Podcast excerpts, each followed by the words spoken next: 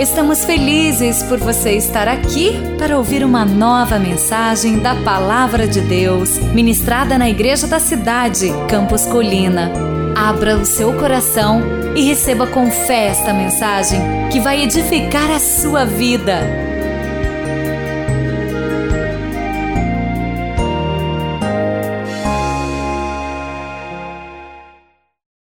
Pegue aí o seu esboço, a sua caneta e pode me acompanhar agora, a partir deste momento.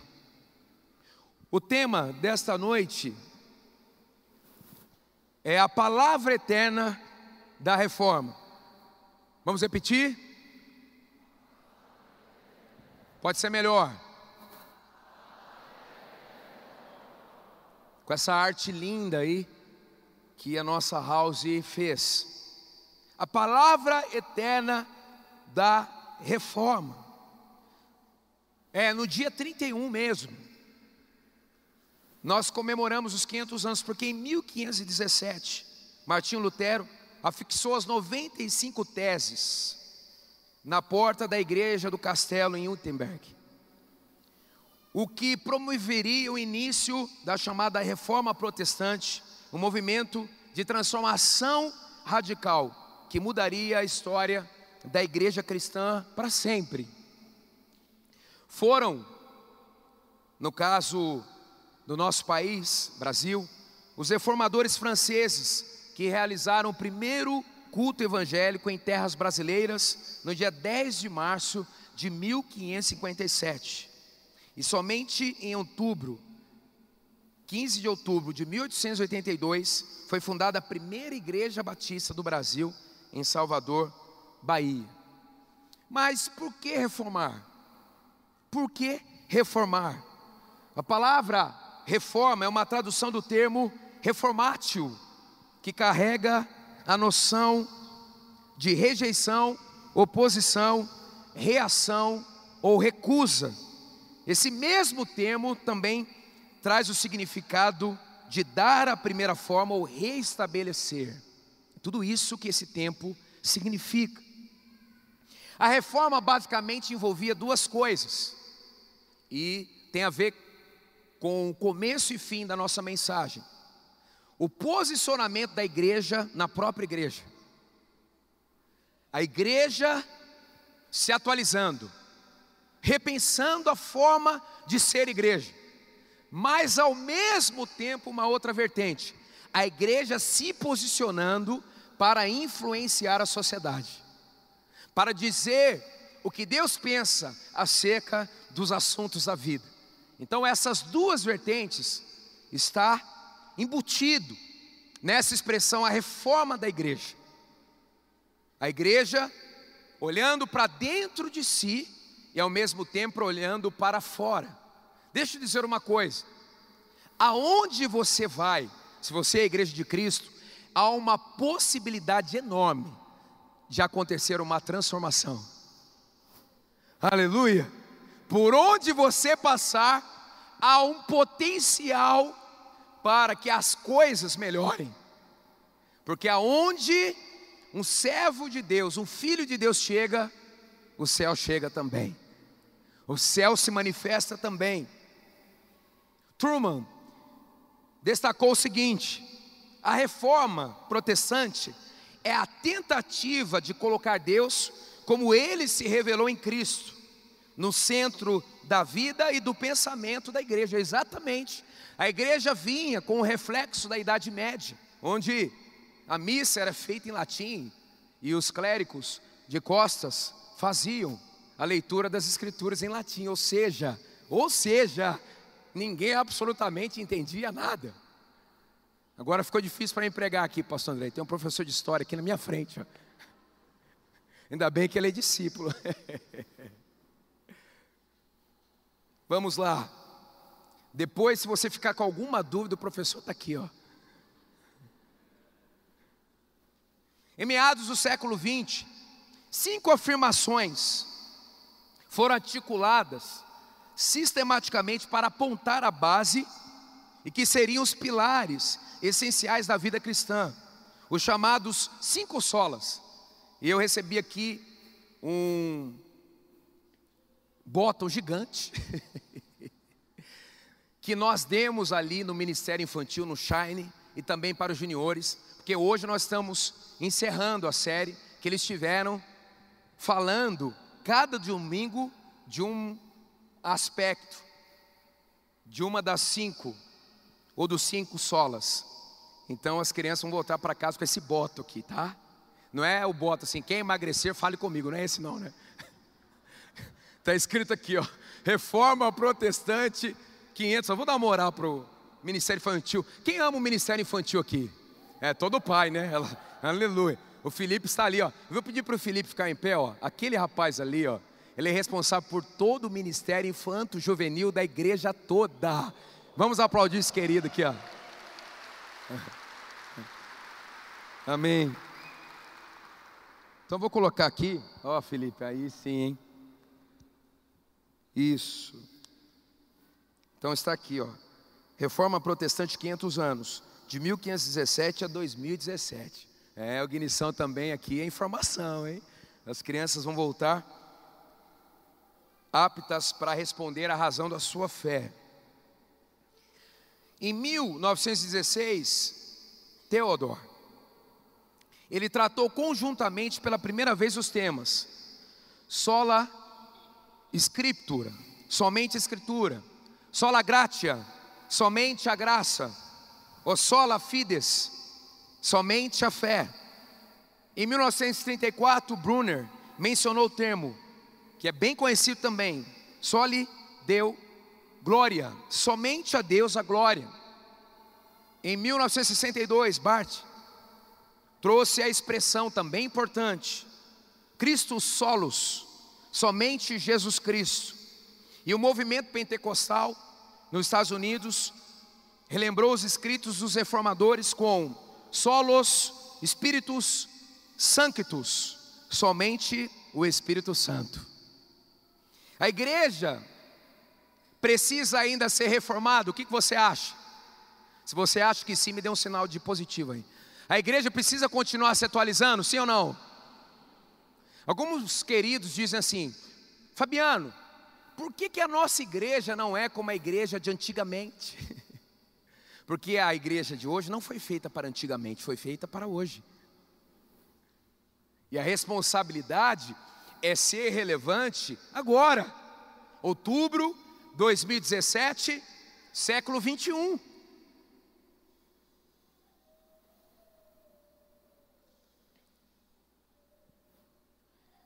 O escritor e jornalista Orwell, ele pontuou o seguinte, em 1940, é uma previsão.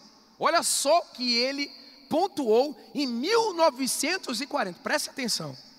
Durante 200 anos, cerramos o galho no qual estávamos assentados. Por fim, muito mais subitamente que qualquer um havia previsto, nossos esforços foram recompensados e caímos. Mas infelizmente, havia um pequeno equívoco. No chão não havia um colchão de pétalas de rosas. O que havia era uma fossa cheia de arame farpado. Sabe o que ele estava se referindo? A insanidade da sociedade de ter aberto mão da influência da Bíblia. Então ele diz que ao abrirmos mão, como sociedade, da influência da Bíblia, nós cerramos o galho onde estávamos sentados, e quando nós caímos, nós não caímos em pétalas de rosas, nós caímos em uma fossa cheia de arame farpado. Um dia perguntaram para a filha de Billy Graham, por que os Estados Unidos chegou aonde chegou? Tipo, Torres Gêmeas, etc. Ela disse: Desde quando nós tiramos Jesus das escolas, nunca mais fomos os mesmos. Desde quando muitas instituições, e as melhores, que nasceram por meio de um movimento cristão, onde a Bíblia era o tempo todo citada, mencionada, e respeitada quando nós tiramos Jesus e a Sua palavra, a palavra de Deus, de dentro do processo de formação, a nossa sociedade nunca mais foi a mesma. O que nós estamos experimentando como sociedade norte-americana é apenas uma consequência. Uau! Uau! Mas como que podemos lutar contra esta realidade, que eu poderia dizer uma secularização da sociedade? Lembrando sempre que a expressão reforma que eu me refiro nesta noite é a igreja ser relevante, olhar para ela mesma e a igreja entender que ela tem responsabilidade direta para abençoar a sociedade. Por quê? Porque a igreja não vai levar a igreja reformada, simplesmente uma religião para a sociedade. A igreja vai levar a palavra de Deus para a sociedade. E através da palavra de Deus, as pessoas podem ter um encontro com Jesus Cristo. E então, suas vidas podem ser radicalmente mudadas, transformadas e preenchidas. Jesus Cristo disse: O céu e a terra passarão, mas as minhas palavras jamais, jamais se você tem uma Bíblia, dá um beijo na sua Bíblia, porque é uma coisa linda.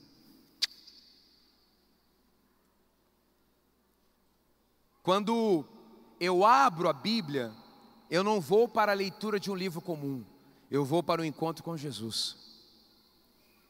Por isso que a Bíblia é um livro fascinante. Foi o primeiro livro impresso e é o livro mais vendido até hoje. Até hoje. Quando nós estamos num processo, dá uma dica para você. Quando você está num processo de evangelizar alguém, o ponto principal é trazer a pessoa para a Bíblia. Se a pessoa disser assim, ó, eu não entendo nada de cristianismo, mas eu respeito a Bíblia, você pode ir dentro, lá dentro de você já, um a zero. Aleluia. Ele está mais próximo do que imagina. Porque daí é só começar a ensinar a Bíblia para essa pessoa, pode ensinar de acordo com o contexto que ele está vivendo, a partir daí. E daqui a pouco trabalhar a questão da salvação, do arrependimento, da vida cristã. E o Espírito Santo, através daquilo que vai entrar no HD dessa pessoa, que é a palavra de Deus, ele vai ativar a fé. E essa pessoa terá condições de começar um relacionamento com Deus.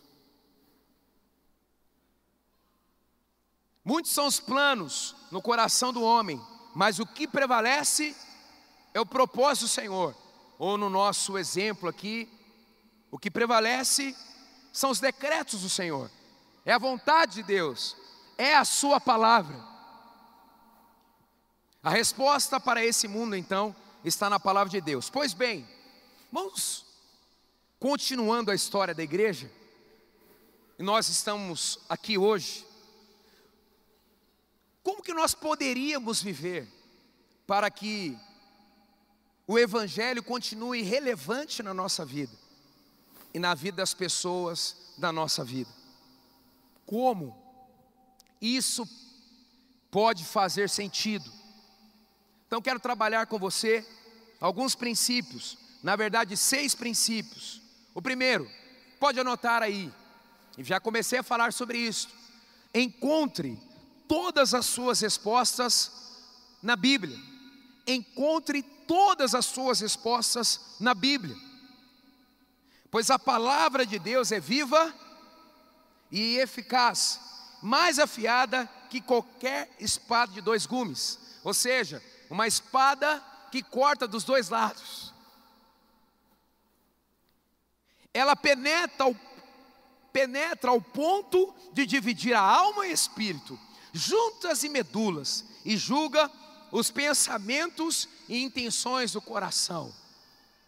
Você lê a Bíblia e ao mesmo tempo a Bíblia lê você. Uau! É uma dinâmica enorme. É algo vivo e que transforma. Por que, que a Bíblia é relevante para você? Pode anotar aí. Obviamente, a Bíblia é a palavra de Deus. A Bíblia é a palavra de Deus. A tua palavra, Senhor, para sempre está firmada nos céus. B. A Bíblia é perfeita e sem limitações. A Bíblia é perfeita e sem limitações. A palavra aí que você deve anotar, perfeita. A lei do Senhor é perfeita e revigora a alma. Revigora a alma. Você podia todos os dias tomar um pouquinho de vitamina chamada Bíblia. E você vai ficar nutrido cada vez mais para a vida. Olha só, a palavra de Deus revigora a nossa alma. Se você entrou aqui cansado, pouco mais de 60 dias para terminar o ano, em nome de Jesus Cristo de Nazaré, você vai sair daqui com as forças do céu para correr velozmente, porque Deus tem ainda muita coisa para fazer neste ano na sua vida. Abra o seu coração, receba um novo ânimo, creia, acredite, traga à sua memória aquilo que pode dar esperança, porque tudo que Deus prometeu para a sua vida neste ano vai se cumprir. Aleluia, aleluia. Deus se compromete com aquilo que Ele promete. Quem tem promessa de Deus na sua vida? vai se cumprir, já está se cumprindo. A Bíblia, C, te dá princípios eternos para a vida prática. Princípios eternos para a vida prática.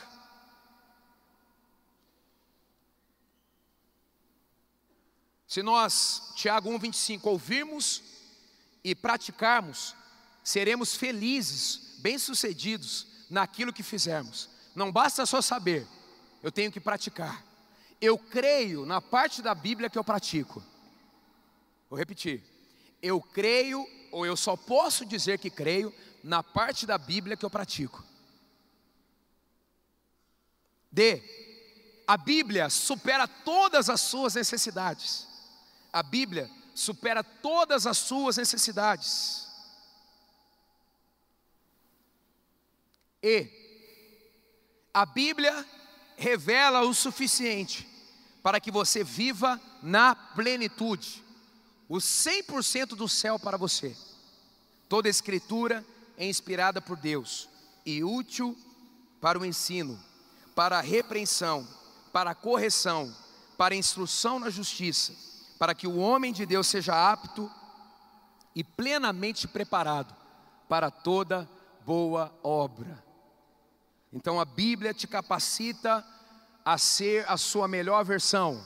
A Bíblia te empodera para que você viva todo o seu potencial. Se você entrou aqui hoje e ainda não entregou a sua vida para Jesus, esse é o marco zero. Porque Jesus disse: Eu sou o caminho, a verdade e a vida. Jesus mesmo se referiu como o Logos, a palavra.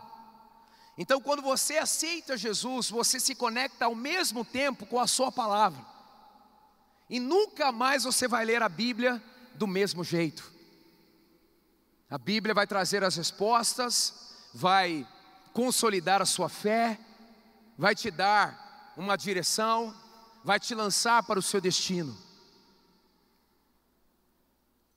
Dois, para viver o propósito eterno de Deus para a sua vida. Desfrute da graça e bondade de Deus. Desfrute da graça e bondade de Deus. Olha o texto, 2 Coríntios 12, 9.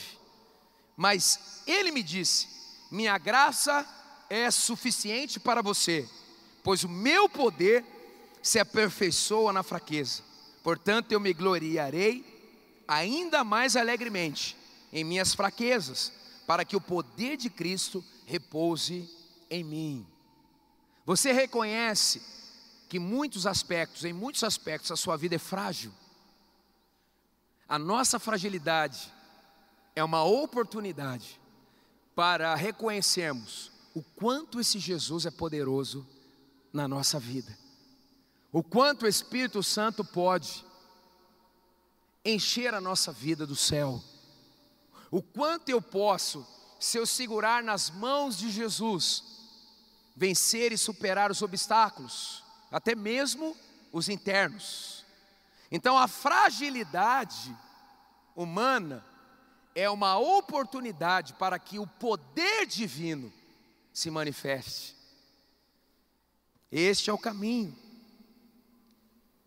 As suas limitações revelam a sua necessidade de Deus e não um fim.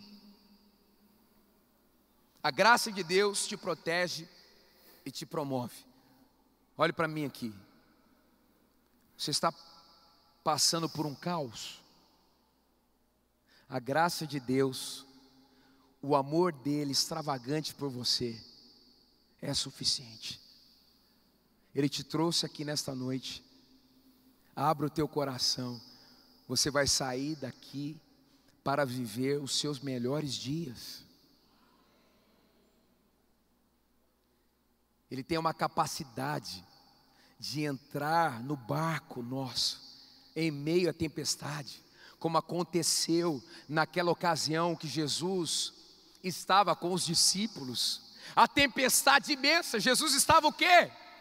Dormindo, só que não. Um olho fechado e outro aberto. Oh Jesus, para ver a reação dos discípulos. Ei, deixa eu te dizer uma coisa haveria possibilidade daquele barco afundar se o próprio Deus que criou tudo estava no barco. Mas os discípulos acharam, ficaram com medo. Imagine Jesus olhando com o olho aberto assim, ó, fingindo que estava dormindo. Aí Jesus levanta ou toma uma atitude, mas tem um dos evangelhos que Jesus olha e fala assim: é, Está difícil, hein?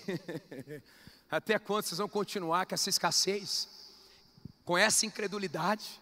Vocês não estão entendendo nada. Pedro já está com duas DPs. Vocês não passam de ano nunca direitinho.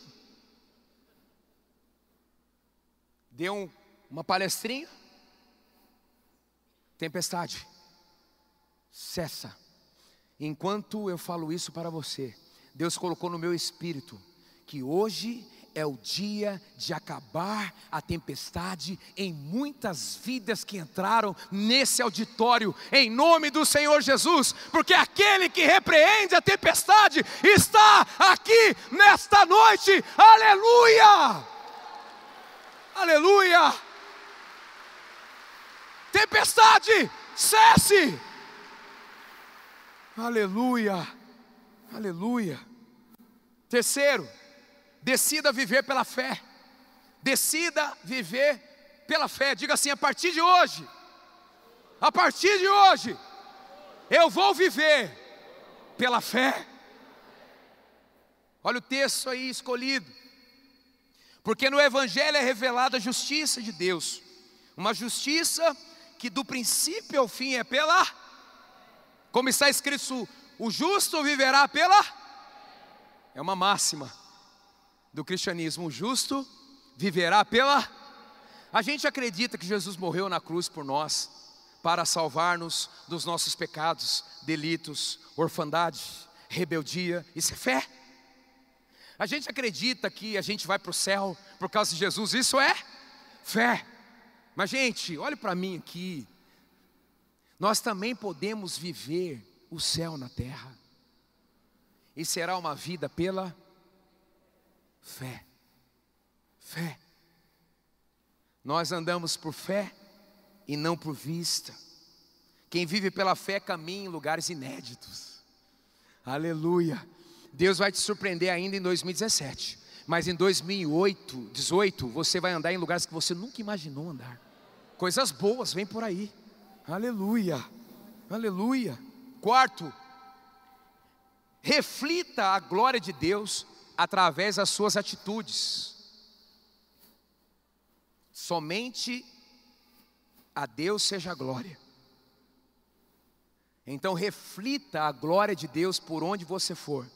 Jesus disse: Assim brilha a luz de vocês diante dos homens, para que os homens vejam as suas boas obras e glorifiquem o Pai Celestial de vocês. Quanto mais você brilhar, Jesus vai aparecer no seu emprego, na sua universidade, na sua família, no dia a dia, no seu ministério, na sua célula.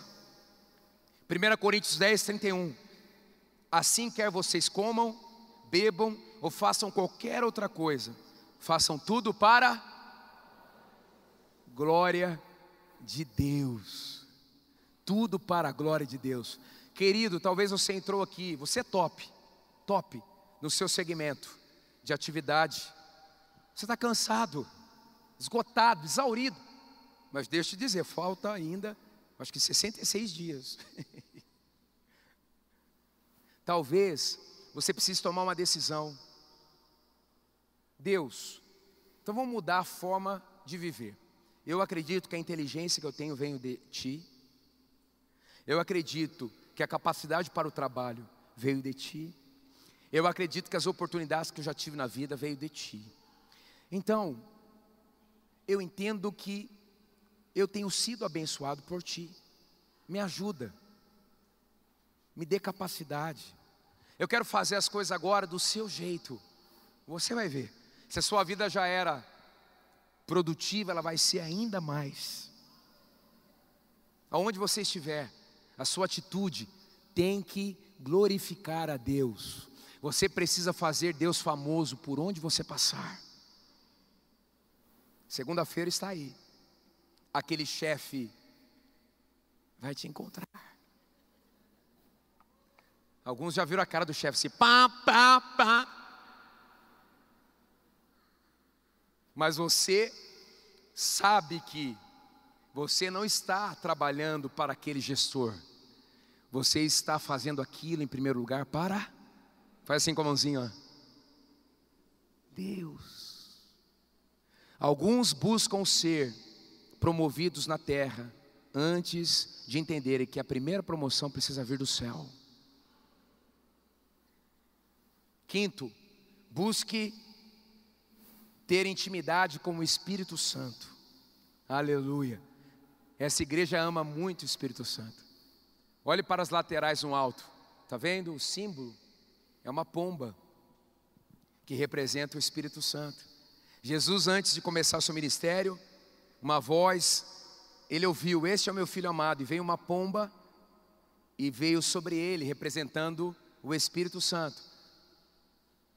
Não se embriaguem com vinho, que leva à libertinagem, mas deixem-se encher pelo Espírito Santo. Ó, oh, quem tem o Espírito Santo na vida, é tipo assim um X-Men. Um Marvel. Você não é normal. Você passa a ser invadido pelo sobrenatural. O pessoal está um pulando no colo do outro, você está em paz. O pessoal diz: por que você não está apavorado? É porque eu sou um X-Men. Eu tenho o Espírito Santo. Eu tenho o poder de Deus na minha vida. Aliás, eu estou aqui enviado por Deus para abençoar todos vocês. E se Deus está me dando essa paz, Deus pode dar essa paz para vocês. Fabiano, como que a gente pode ter o Espírito Santo? Tendo Jesus. Aí, de novo Jesus. Quem tem Jesus é selado com o Espírito Santo. Passa a ser morada. Morada. No Eleve Day, morada vai estar aqui. O grupo Morada. Dia 15, faça a sua inscrição. Marcos Madalena vai pagar uma pizza para mim agora. Fiz aí um plim-plim para ele. Seguinte, se você tiver Jesus na sua vida, você não será uma pessoa natural simplesmente. Você será uma pessoa sobrenatural. Porque na verdade nós somos seres espirituais tendo uma experiência humana. Por isso que nós precisamos dessa ativação do sobrenatural. Não é uma força sem sentido não é uma força impessoal, tem um nome, é uma pessoa, o Espírito Santo de Deus. Sexto, para viver o propósito eterno de Deus para a sua vida, e aí a gente faz fechamento, tenha um encontro pessoal com Jesus Cristo. Quem já teve um encontro pessoal com Jesus Cristo, me dê um sinal. Lá na galeria, quem já teve? É um marco. Às vezes eu conversar com algumas pessoas, e aí, você tem Jesus na sua vida? Desde sempre, pastor. Ou Fabiano, desde sempre. Não, deixa eu te dizer uma coisa. Você um dia parou e fez uma oração, conversou com Deus assim: Jesus, a partir de hoje a minha vida é sua? Não, não fiz isso. Então faz. Porque a Bíblia diz que se nós cremos e confessarmos Jesus, nós seremos salvos. Salvos. É reconhecer quem Jesus é, não simplesmente para ser alguém que vai nos conduzir numa religião. Mas Jesus, ele entra na nossa vida e abre a porta para o relacionamento com Deus. Porque para mim, Paulo escreveu: o viver é Cristo e o morrer é lucro. Alguns estudiosos dizem que Paulo ele estava entre as quatro mentes mais brilhantes da sua época. E ele abriu mão de tudo, até da sua reputação, para abrir a sua vida para o Senhor Jesus. E de uma religiosidade que ele tinha, ele passou a ser apaixonado por Jesus, a ponto de sofrer muito por ele. Porque quem tem Jesus encontra a vida. Porque Jesus disse: Vinde a mim, vocês que estão cansados e sobrecarregados. Tomai o meu jugo e aprendei de mim, porque o meu jugo é suave e o meu fardo é leve. Assim vocês encontrarão descanso para as suas almas. Jesus veio na terra para nos levar para o céu. Não um céu futuro, mas também uma atmosfera do céu presente.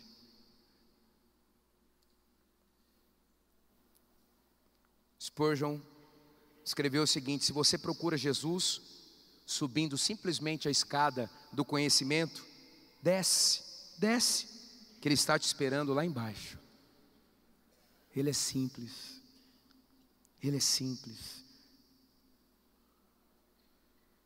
Entregue o seu caminho ao Senhor. Confie nele e ele agirá.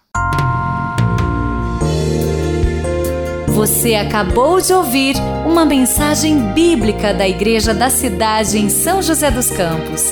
Se esta mensagem abençoou sua vida, compartilhe com seus amigos em suas redes sociais. Obrigada e que Deus te abençoe.